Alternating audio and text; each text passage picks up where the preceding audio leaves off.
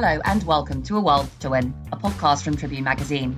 I'm Grace Blakeley, bringing you your weekly dose of socialist news, theory, and action from around the world.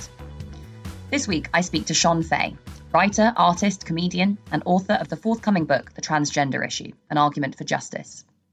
We discuss the prevalence of transphobia in the UK, why the transgender issue is also a class issue, and how socialists can and should support the fight for trans rights. Thanks so much to all our amazing patrons who make this show possible. If you want access to the full hour long episode of this show, as well as full length interviews with previous guests like Naomi Klein and Dr. Cornel West, support us at patreon.com slash a world to win pod. There's a link in the description. If you want to support the show in another way, please give us a rating on iTunes to keep us up in the charts and share your favourite episodes on social media, tagging at a world to win pod on Twitter, Facebook, and Instagram. Another big thank you to Reverend and the Makers, who've let us use their track Heavyweight Champion of the World as our intro and outro music. And now here is Shon Faye on what transphobia is and how prevalent it is in the UK.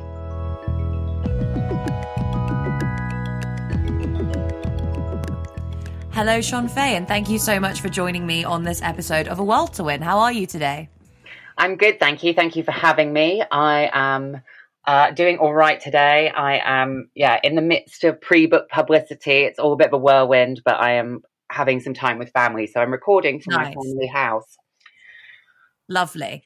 So I guess I want to start just by talking a little bit about um, transphobia in the UK. I've seen a lot of stats recently suggesting that actually most people are pretty accepting of trans people. But obviously, we know that trans people experience a horrendous amount of abuse on a daily basis. Just how transphobic is the average person in the UK, do you think? And is the direction of travel broadly positive or negative? That's an interesting question. How transphobic is the average person in the UK? Well, there's so I would say if we're going to use the term transphobia, and I think it's probably the most convenient word. Um, I think there are different ways to think about transphobia. So much like other kind of forms of bigotry or hostility towards minority groups, so for example, homophobia or any variety of kind of um, prejudice based on ethnicity, or um, I think I think there are ways to think about it interpersonally, and there are ways to think about it systemically. Um, my book looks at both so when you ask the question, what's the, how transphobic is the average person in the UK? Well, there is a difference between. I think the vast majority of people in the UK probably don't care that much either way. So long as you're not, you know, on a fundamental human basis, if you're not interfering with someone's life, then pretty much I think a lot of people probably don't feel that they have so many active, overt prejudice. However, there is can be a difference between I think a lot of people because trans people are such a minority group and particularly not really in the mainstream. There's been more much more cultural inroads in terms of cultural representation, in terms of television, art, film, but there hasn't necessarily been. You know, there's there's never been a trans MP, for example. There are no trans high court judges. There are no trans newspaper editors. There are no trans like uh, I don't know leading business figures in the UK. So so so there aren't these sort of trans people perhaps in public life. So I think what happens there is people can slightly. I think there's a difference between overt hostility, which is really really nasty, which I think most people wouldn't have. However, because trans people are unfamiliar to so many people, a lot of people don't actually know what transphobia looks like. There are very much more covert, subtle forms of transphobia that people perhaps can display without even meaning to. So I think that's that's the first thing to be said. The other is that there is a lot of research at the British Social Attitude Survey that shows that people are more transphobic than they think they are. So people will answer direct questions in things like the British Attitude Social Attitude Survey, saying things like, you know, do you have a problem with trans people? Basically, like those sort of direct questions, and most people will say no. But then if you look at like, should trans people be able to teach school children? I think it's only 41% of Britons think trans people should definitely be able to teach school children. So there, there's an indication there that people are more transphobic than they think they are because they partly don't even have the tools to maybe understand what transphobia looks like. So that's what I would say on that front, on the interpersonal front. And then I think what we need to think about as well is systemic transphobia or systemic discrimination against trans people, which is probably a better way of putting it. And that is unfortunately embedded into public life because of well, in all areas of public life, because there's a presumption of binary services, binary facilities a binary way of kind of structuring society, structuring the way that we are together in society, structuring even public space. And obviously, trans people represent a complication to that. And then often, when you know small inroads that trans people make politically, is asking for perhaps a slight relinquishment or a rethinking of that, and suddenly there can be hostility towards that, and suddenly it's like, well, this is a demanding minority, etc. Um, so I would say that uh, a kind of survey, if you like, a very brief survey of what I would say of the state of the nation. The other thing I would say is, yeah, polling shows that actually most people don't have a problem with trans people. I think that's probably true. However, obviously the, the British media, and particularly the traditional media, the Murdoch-owned press, but even the liberal press to a certain extent, um, do have. Oh, sorry, wait a minute. Yep, I'm gonna.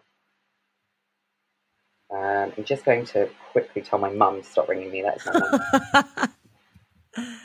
um, yeah, so I would say, yeah, so I would say, yeah, there's also a, a huge rise in hostility in the media. Yeah, so not just traditional right wing media, but also some like kind of liberal left wing media. And that obviously can affect public attitudes and sway the institutional attitudes towards trans people in terms of, um, yeah, public bodies, institutions, schools, politicians, etc., from being making at least creating a hesitancy about being very vocal in support of trans liberation. So there's a very long answer for you, as you wanted, but um, perfect. Yeah. I um, I just want to pick up on something actually. Um, you said there about media institutions and the kind of embedded transphobia that exists within them because you you have written a lot for the guardian for you know a few other people. You are someone who is in the media a lot. What has it been like for you on a personal level? Often having to go out there and, and fight in a, a you know publication that has asked you to write for them mm-hmm. basically to say you know i have the right to exist only to kind of come up against pretty hostile responses from people who are supposed to have the same sort of political experiences and views as you do. Mm. it's an interesting question. I think yeah, it's frustrating because I've worked in lots of different areas of the media. So obviously, um, yeah, I've worked in the mainstream kind of liberal media. So yeah, things like the Guardian, for example, and also you know a lot of my platform originally came from uh, you know from left wing media, from alternative media like Novara, which of course is has always been very supportive of me, for example. But um, but I, will explain it a bit. But sometimes, obviously, the reactions from for me as a kind of trans woman that was doing like left wing alternative media too is if you just look at kind of the reaction, audience reaction sometimes, it was a kind of different kind of confusion about like, is this really leftism? Isn't this identity politics? So we can we can mm. talk about mm. that in a bit. Mm. But um, but with with the mainstream media, if you like, um, the Guardian, yeah, it's the, the trouble is, is the agendas were always controlled by I you know there are no there is one staff writer I'm aware of at a British newspaper, and that is Nicky Bandini at the Guardian, but she is exclusively a football writer. So she doesn't obviously write on trans issues at all. And so everyone else really is a kind of freelancer. And when you are a freelancer and these papers have, let's say, trans hostile editors in strategic places in their internal structure and people on the payroll and well established columnists who are maybe a little bit more hostile to trans people or to trans uh, rights or to trans liberation, whatever you want to call it. Yeah, you're in a weaker position. So I often found writing for them frustrating because you would pitch things that I wanted to talk about. So, for example, school bullying, the dreadful stats on kind of harassment of trans young people in schools, or perhaps like more expansive topics. And I did occasionally get them in. So I wrote a piece in 2018 saying, you know, basically the fight for trans rights is, is part of class struggle.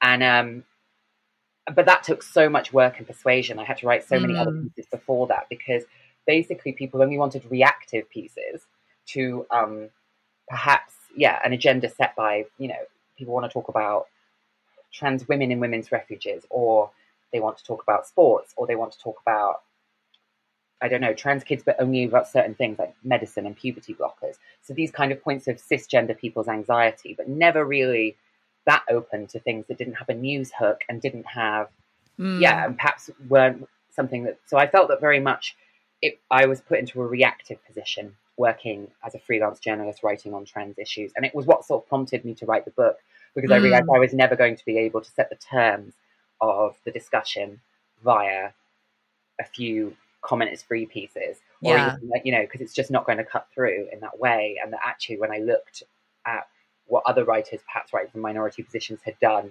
was they had used a book to kind of, um, if you like, agenda set. I want to just go back to a question I had that you kind of alluded to in the answer to your first question, which is a lot of transphobic language is kind of couched in terms of a kind of moral panic. Um, and a lot of people have kind of compared it to, you know, homophobia and argued that, you know, the the struggle for trans rights is is part of that same struggle um, against homophobia and for gay rights. What do you think are the kind of similarities and what are the limitations of that comparison? Yeah, it's an interesting question because I do think there are huge limitations to it. I think there's a rhetorical importance to it.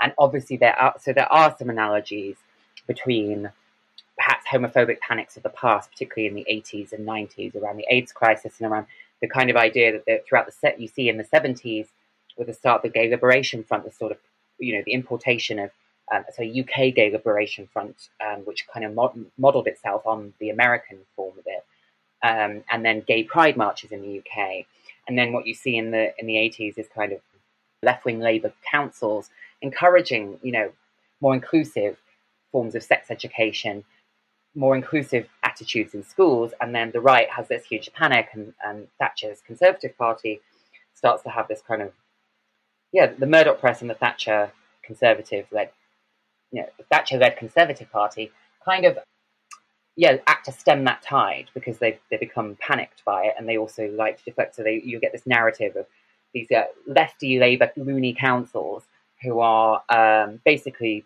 converting young people to being gay. And obviously, with the AIDS crisis and a kind of general panic, you get legislation like Section 28, which banned the promotion of homosexuality in schools.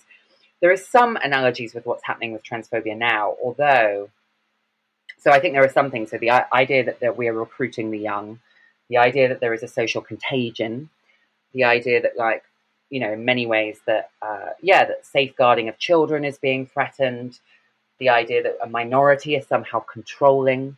Um, the idea of this idea of a trans lobby is very common, this kind of myth, which is obviously a very ancient form of an enemy within, an ancient form of mm. prejudice. The idea that despite having no structural power at all, and despite literally, like as I said, having not one MP ever in this country who's an out trans person, that somehow we, ex- we wield great power over public institutions in a shadowy lobby that's a very common view in the in the right wing press and um, and yeah, even some of the liberal press. So there is certainly some analogy there. Where I would say that there's perhaps a bit of a limitation is one. I think it's naive to think because I think what it leads to is a kind of um, a kind of belief that like trans liberation is sort of like gay rights but on a 20 year time lag and that like in the end everything will be fine mm. and history will reveal the moral truth and we'll be fine but of course, we're in a we exist in a very political, different political context. I mean, capitalism is is we've gone through like ten years of austerity that just hadn't existed in the eighties, for example.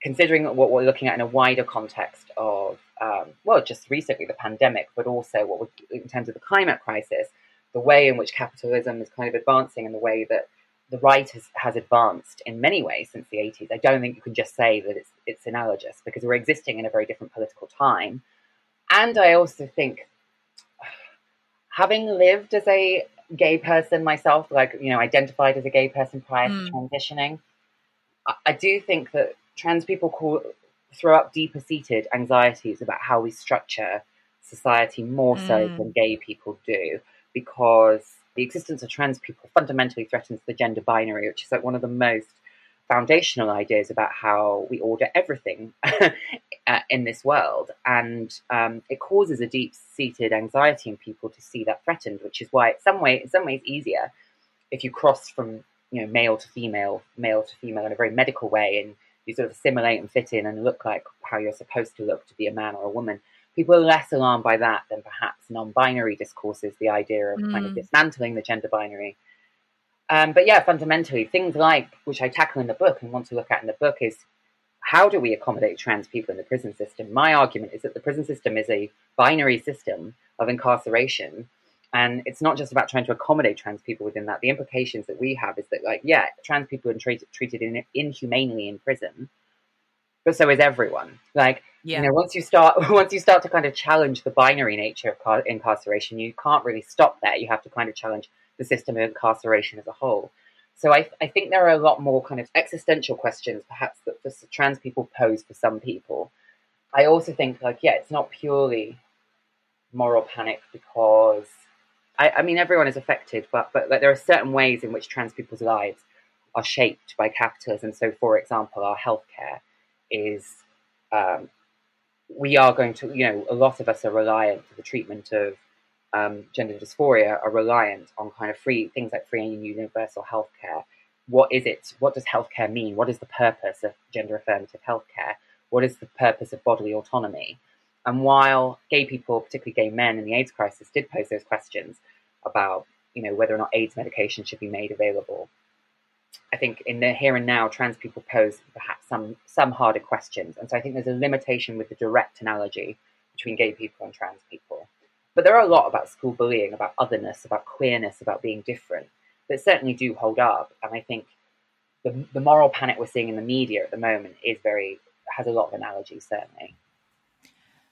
I think that point about the kind of anxiety that is generated by this undermining of gender binaries and you know that you see it with with sexuality as well at the moment with kind of you know younger people being much less willing to just put themselves in one of two categories but yeah. with the gender thing it seems so much more i mean you know just from kind of especially actually funnily enough a lot of women online who are transphobic or use transphobic language it's almost as though they feel like any blurring of the boundary between male and female makes them feel less secure about their belonging to any one category like the idea that i have to pick where I stand in terms of this continuum of, of male to female might mean like I'm less of a woman or something, which is, you're right, is interesting and speaks to something that is a much more profound shift, which is like, right, okay, so why do we organize society according to these very rigid binaries? And it obviously has a lot to do with, um, both you know the way that state power is is exerted and, and, and is used and also with with capitalism as well. Mm-hmm. I want to talk a lot about the kind of structural issues issues that you've you've mentioned in a second, but just in terms of that anxiety, what's your experience with that kind of thinking, and how best is it to kind of respond to?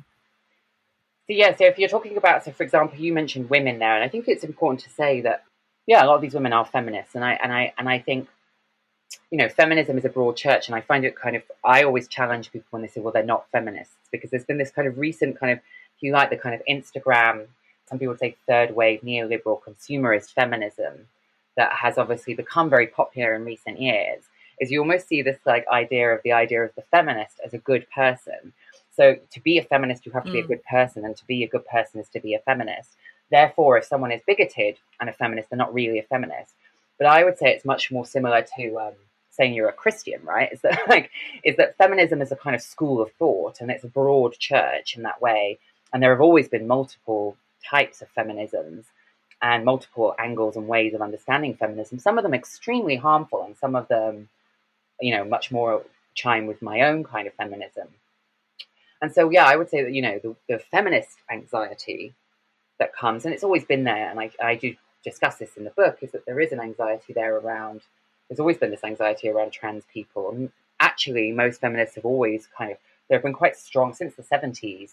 I'd say the vast majority of feminists are kind of fine with the inclusion of trans people, kind of accepting trans people into their discourse. It doesn't always mean that their discourse or their, their politics has been particularly beneficial to trans people, but it doesn't mean that they've been actively hostile. Where I would say we're at the moment, what I see a lot with um, that kind of anxiety, particularly, and it obviously focuses a lot on trans women, trans men and I think non-binary people kind of experience transphobia in a slightly different way. It doesn't doesn't make it any uh, better or worse, but it's it's different. But I think after ten years of austerity, what we've seen is kind of like which affected women so much, uh, yeah, more severely in many ways mm. than men, particularly working class women. Um, a complete decimation of services for women, particularly crisis services, rape crisis services, domestic and sexual violence services. I think it's now, I think it's almost like one in two people, but you know, mostly it's going to be cisgender women who try to access a refuge are turned away because there just isn't any space. You know, that's that's something that's been happening. You know, was happening for the last for the, in the 2010s, and yeah, has completely kind of eroded a lot of these kind of material needs to support women escaping particularly male violence or gender-based violence. And I think that has combined with the rise of kind of, if you like, the visibility of trans people And often I feel there's a sense of a misplaced anger. Yeah, in the sense that because feminist, feminist discourses have always fundamentally, what I my understanding of like feminist arguments is there's never been full agreement on how we define the categories of man and woman. We know they exist, yeah. But they are kind of political. Like for all fe- most feminist thought, particularly second wave feminist thought, thought that to be a woman was a political experience, like a socio-political experience, not pure, like obviously grounded largely and and often um, built by patriarchy around women's biology, but not like solely biological. And yeah, and I, I think it's uh, the idea that feminism was supposed to, to, have radical potential is supposed to be optimistic, right? Like as, as any kind of radical political analysis is supposed to be, is to have a kind of radical element of hope and optimism that the categories of like man and woman, which are patriarchally constructed, could one day be dismantled, could be abolished, could be changed. And I think because you know a lot of women who've been very hurt, mistreated, are attracted to kind of trans hostile discourses because they essentially have ended up kind of understandably with a pessimism about the capacity for change. Can we really change the systemic nature of patriarchy? Can we really change male violence? Because whilst women might be have more rights in the workplace, we know that sexual violence, domestic violence, a lot of these the kind of worst issues for women haven't really improved since second wave feminism. And so I think there's this kind of pessimism that actually male violence is inherent. There isn't something that can be changed. And so instead, there's this kind of circling the wagons around the boundaries and definition of what it is to be a woman at all. And it becomes, again, very binary. So it's like, you know, unfortunately, no, the categories of man and woman are fixed. It's male and female, it's rooted in biology. Males are oppressors and violent, females are victims and must suffer. And the best you can do is to mm. kind of, mm. yeah, guard the category of female. And of course, then trans women become the biggest enemy of all, more so than like patriarchal men, because trans women are seen as interlopers into the category of woman. And there's a kind of confusion about why we would want to be in the category of woman, a suspicion of that. And quite quickly, you can see with this kind of particular anxiety as it's expressed online, with the very extreme radicalization you can see of transphobes and transphobic feminists online, is that trans women become the kind of patriarch du, du jour because we are apparently kind of interloping on womanhood and trying to kind of break down the safe space that these people want to create conceptually and of course in real life in real life spaces too if that makes sense. Yeah it kind of you know when i think back to like me my radicalization as like a feminist in the very early stages of it it's like um you know oh men have mistreated me men are bad we need to create our own spaces like kind of um you know it's the classic like uh, young teenage girl who's just become a feminist and therefore is like very angry at, at men in general. Um, yeah. And I, I certainly recognize that experience before, you know, actually being able to kind of recognize that patriarchy oppresses us all. And I think that kind of comes into the argument that you make, which I think is really compelling, which is that actually the struggle for trans rights isn't just about making life better for trans people. It is obviously clearly a lot about that, but it's actually about building a, a more just and a more free society. Can you talk a little bit about why you're so convinced that trans liberation will benefit us all? Well, yeah, because I think so. Yeah, it kind of ties into to the argument you made there, and I think when you you discussed there, like uh, that kind of early feminist journey, it is like you know I, I, would say that it's quite a natural response for any woman to yeah to have that idea that like yeah, you need safe spaces that men are yeah mm. in, a, mm. in a sense the enemy because in many ways they you know so a lot of men can create the experience it doesn't take many men to create the experience that they are. I mean, and, and I can I feel the same way too because of you know I don't I'm not hugely autobiographical in the book, but there are anecdotal things. But obviously, being a very feminine child, even though I didn't experience a cisgender woman's teenage years, I I was very much targeted by you know heterosexual older boys in horrible mm. ways, different ways to the ways that like perhaps you know my sister or, or, or women I know were, but I was. And then once I transition, I mean, like, it's all the same things. I mean, I have to think about where I go at night, what I do. Mm. Um, these things affect trans women as much. And it's very, I've had the same thing, you know, where I've, I've been very much like men, cis men are the enemy in particular.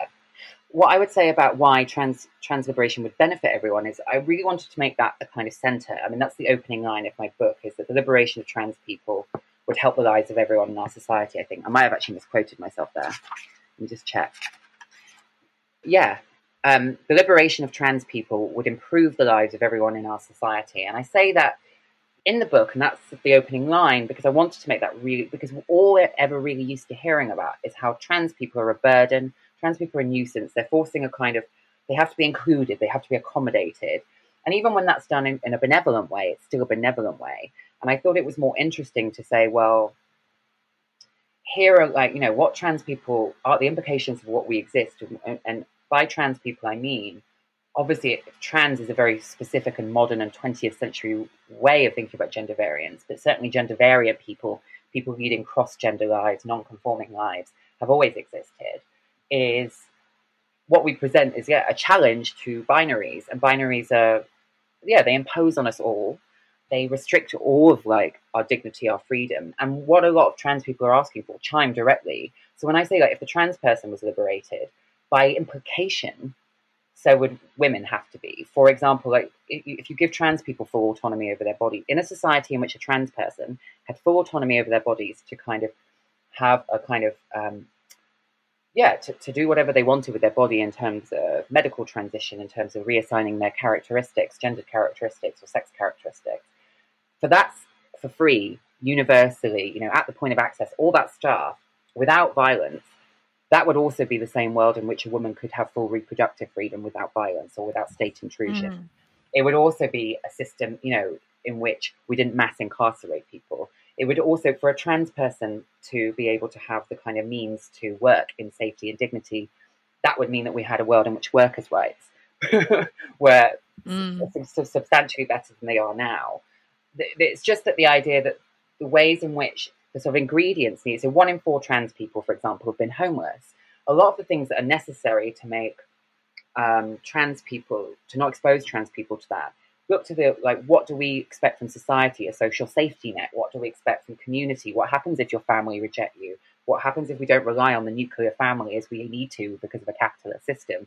When that doesn't work and there is no social safety net for a young person kicked out and then there's you know universal credit for example and then their finances unravel in the six weeks that it takes them to get universal credit and they become homeless to remedy all of that would be would require remedying it for everyone so it's kind of a lens to view the liberation of the trans person as a kind of that's my argument, I guess, is a lens through which, in order to create the conditions for that, it would only benefit everyone else. And I think that's to do an inversion of what perhaps people are used to thinking of when they think about trans rights or trans inclusion, is the idea that people, other people are giving up something to us. You know, you hear this language a lot in the media at the moment, conflict of rights. What about balancing trans rights and women's rights? Or, you know, giving to trans people can't mean taking from women and children. I mean, these these these kind of oppositionalities are really really common ways of understanding trans people at the moment, and I really wanted to turn that on its head and be like, no, the fully liberated trans person would also, by implication, exist in a world in which everyone was liberated. You alluded to a bit there, but what is it that makes you think the trans issue is a class issue? and not just in terms of the fact that that trans people are obviously often on the sharp end of a lot of the kind of most exploitative and, and oppressive processes that take place within our society, but also why um yeah, I guess why the struggle for for trans rights and trans liberation would go some way to kind of undermining the class foundations of our of our society. So whether that's to do with kind of the importance of gender binaries for, for social reproduction or, or anything else. Yeah, well, there's that, isn't there? There's the kind of classic theoretical aspect in which you say, like, if you want to go kind of, yeah, like into kind of Marxism or kind of, um, gen- yeah, so generally socialist theory is that, like, or socialist feminism is one, the capitalist system re- requires us to divide men's work and men's labor and women's labor. So yeah, for, for, social reproduction in terms of the nuclear family, in terms of like you know what what we classify as masculine labor and feminine labor, and in order to do that, you have to have a coherent way to divide men and women, and you have to have a way of socially organizing around that. Secondly, obviously, capitalism requires a reservoir of unemployed people, and gender is one way that that kind of underclass is constructed, I guess, or that reservoir is constructed in many ways. But for example, the exclusion of, well, like for example, yeah, a lot of people who are working in illegal economies, which intersects with trans people. So a lot of the vast majority of the world's trans women are engaged in the sex industry. So the sex industry is typically a criminalized economy, and yeah, that that's inherently kind of um, so the kind of social exclusions necessary for capitalism to function, and so trans people form a part of that. So there's that kind of theoretical aspect. Then there's also the fact, so yeah, trans people essentially can confound these ideas because if we break down gender binaries and sort of break down the division, the gender division of labor, then fundamentally there's there's kind of a yeah threat to capitalism. Secondly, I think is also the reason it's a class issue is because yeah because the nature of being trans is shaped by social class itself in order to, there's an inherent contradiction for trans people around often the medical gatekeeping that trans people have to experience in order to be able to transition has required, like literally the medical clinical protocols have required them to show that they are functioning as a worker in a capitalist society. That's what psychiatry has often demanded of trans people is to demonstrate, well, how, in order for us to allow you to transition, you have to demonstrate that you are functioning in your gender. And one of the ways that you have to demonstrate that is by showing that you're functioning as a worker. So there's that kind of interplay between the medical establishment and capitalism in terms of governing trans people's bodily autonomy. Another thing I think is to say, yeah, is that um, as you alluded to, is that trans people are often in very exploitative working conditions, are often very precariously employed.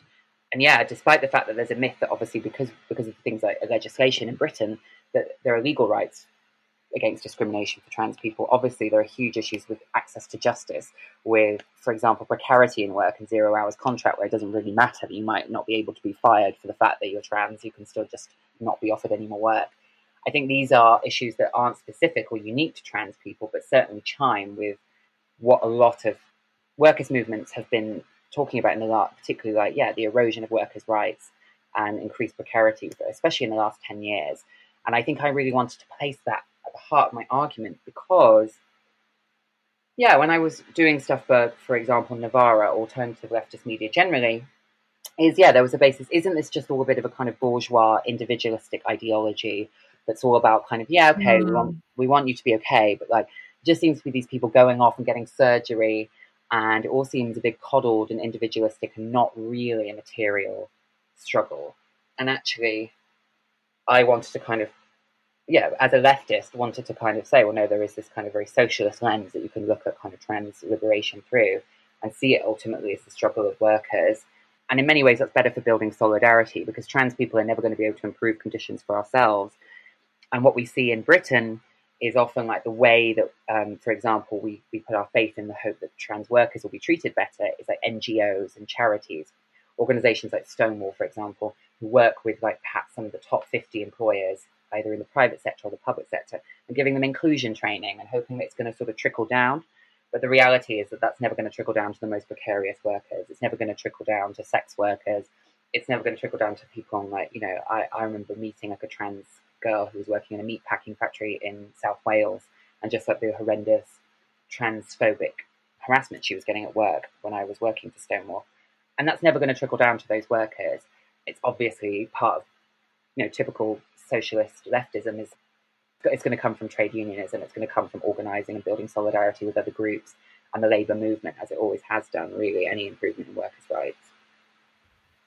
And what about the links between the struggle for trans rights and the struggle against white supremacy? Because you have, on the one hand, you know, very clear evidence that black trans people face, you know, extraordinary barriers just to kind of existing and you also get the kind of extremely like clumsy you know transitioning from male to female is like transitioning from white to black or whatever mm-hmm. what do those kind of different ways of, of viewing these links tell us about the similarities and complementarities between the struggle for trans rights and the struggle against white supremacy I mean, it's, yeah, it's an interesting question. Obviously, you know, it's something that I've reflected on a lot as a white trans writer. I mean, it's the reason that like whites um, resisting white supremacy and resisting if you like, transphobia have an inherent link is one that they both are about biological essentialism, about rooting a social construct um, that is used to exploit people. So gender is a large social construct that involves us all. Race is a different kind of historical social construct that only affects certain people. but they are both about kind of imbuing this social construct with a kind of biological, as if it's a biological reality, as if it's a fact. And so, in that way, they are sort of linked. And certainly, I think there's a lot of kind of discourses that can kind of about resisting biological essentialism that they can overlap.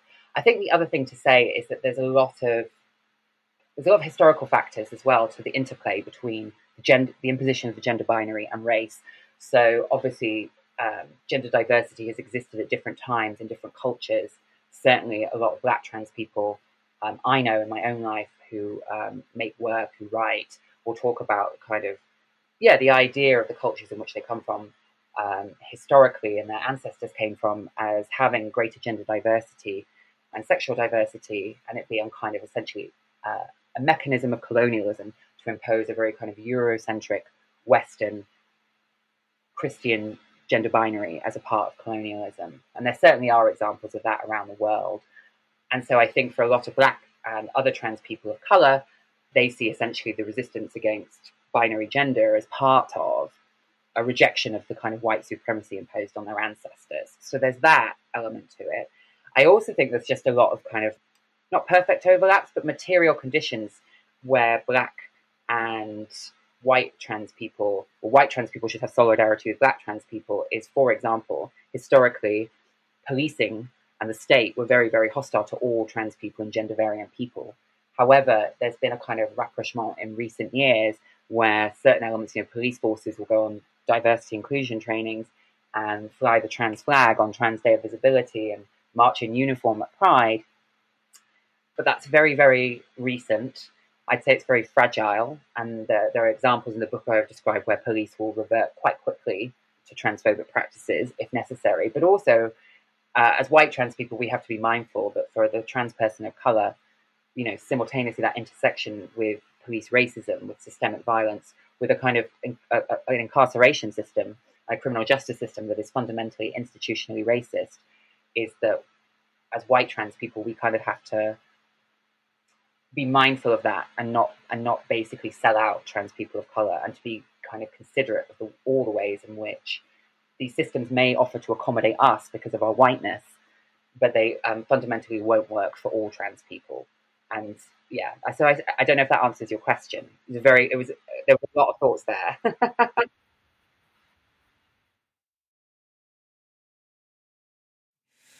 what do you think the struggle for trans rights can teach us about the stakes of socialist struggle or maybe you know what it means for us to think of ourselves as as socialists today let me answer it this way is that when i was writing the book you know, I, I got this book deal and I kind of done, you know, like the standard things as an author, you get a, um, submit a plan and all that stuff is considering where, like we've talked about the media narratives and where the conversation around trans rights is in the UK is there was a different book I kind of could have written where it was a bit more appeasing of kind of liberal arguments, of centrist arguments, and perhaps a little less radical and a little less obviously left wing and socialist. And there was a temptation to do that um, at certain points. But I think whilst I was writing it last year uh, in 2020, and I wrote bulk of it in the lockdowns, you know, we were seeing obviously the sudden shifts of uh, the coronavirus pandemic, suddenly the furlough scheme, suddenly this kind of huge, especially when we forget now because we're so adapted to life uh, in the pandemic, but this like very huge social change, and even you know from a Tory government suddenly government acting in ways that we were told were impossible a few years ago, alongside the resurgence globally of the Black Lives Matter movement and a kind of growing awareness that the climate crisis is, is only worsening. And so for me, I think in terms of the stakes, is that I yeah I could have advanced a much more assimilationist kind of um, comforting argument about well trans people are just trying to live our you know which is also simultaneously true. Trans people on an individual level are all just trying to live our lives, we're all trying to, you know, just get by. We just want to be accepted. We're just like you, which is all sort of true on a fundamental interpersonal level. But in terms of a structural level about the social change needed, the stakes are so high for us as socialists anyway, in terms of the radical social upheaval that we have seen and are going to continue to see, frankly, in the political conditions uh, that we're living under at the moment. and I, I particularly think a lot about the climate crisis with regards to this, even though it doesn't seem very connected to, to, to trans rights, that we're going to see radical social change as a result mm. of that one way or another anyway. And so I guess in a way, for me, it was kind of necessary to think, well, let's go back to, yeah, the roots of our society and what, why are conditions made so uniquely difficult for trans people? And actually, yeah, perhaps the people that are deeply anxious about um, the progress of trans liberation, like, of course, they're bigots, but they're also kind of right because probably what they see is that fundamentally trans people do present a challenge to the status quo. And I'm much more interested, mm. perhaps in this time, in following through on that and being like, well, maybe we do present a challenge to the status quo, and maybe we ought to. Maybe we ought to not assimilate into clearly something that is not working for anyone and actually is sort of collapsing in on itself, not to be too apocalyptic.